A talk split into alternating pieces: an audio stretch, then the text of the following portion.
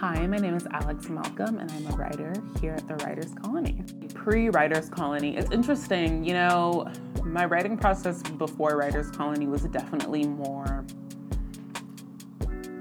sporadic. Um, one of the great things about Writers Colony is that it gives you a dedicated space to work and think. And writing is a really strange thing in that it's all about thinking. A good 75% of my process of writing is really just thinking. Um, and then the typing is the other minuscule part. So, in I think our daily lives, it, it can be really noisy and we're our minds are preoccupied with a lot of things, but the Writers Colony gave you a dedicated space to think and not just to think, but to observe how how you work and how you think.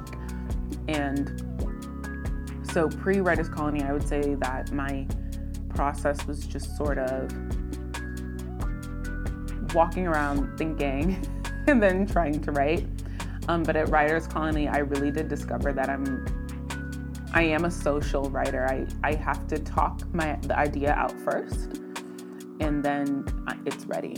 I have a great manager, Brian Brooks at A31 Entertainment, who had submitted my script uh, here to Toy Story 27 for a general just to, you know, for staffing opportunities. And at the time, there weren't any, but I did meet with Susie um, in a general meeting and we just really clicked and I think understood each other. And at the end of our conversation, she, really honestly, she mentioned Writers Colony and uh, forwarded the paperwork. And then I filled it out and submitted it. And um, then was very aggressive about following up.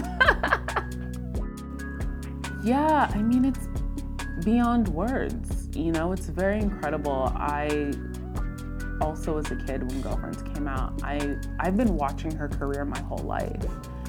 Um, watching my career, well, not watching my career. I've been watching her career my whole life, and not just watching her career, but actively rooting for her, actively being so impressed by the work that she's produced, and being a huge admirer of that work and being able to see her grow. Something about that I really respect about Mara as an artist and a writer and a creator is that she is one of those rare creators that's not satisfied with staying where she is. I mean, she could have, after Girlfriends, she could have made, you know, three more girlfriend type shows and they would have all been hits and we would have all loved them. And they probably would have been just as good but she's somebody who is constantly pushing herself to be better than the last thing she did.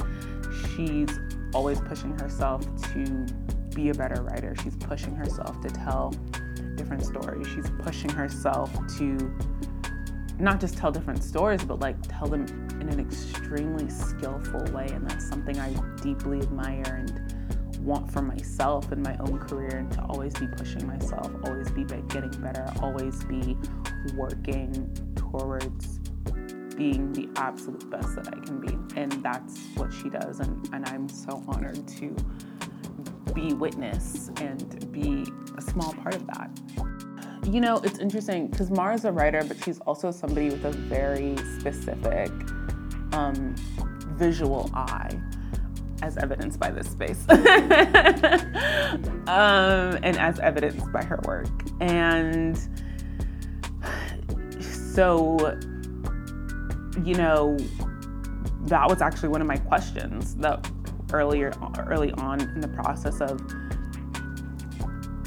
something that I've noticed across her career is like with each show, each thing that she does, her visual eye just gets much, like way specific and beautiful and the way that the camera moves and the way that certain shots are captured are clearly like her influence. And i think you can tell like when you watch the things that she does and how you know, like the living spaces of characters, all these sort of small details that make up so much depth in, in a piece of work and in a show. And so that was one of my questions to her like, well, how do you develop your visual eye? And so one of the things that she's sort of kind of always beating the drum about is that of how important it is to know your voice, know your artistic voice, because everything always comes back to that.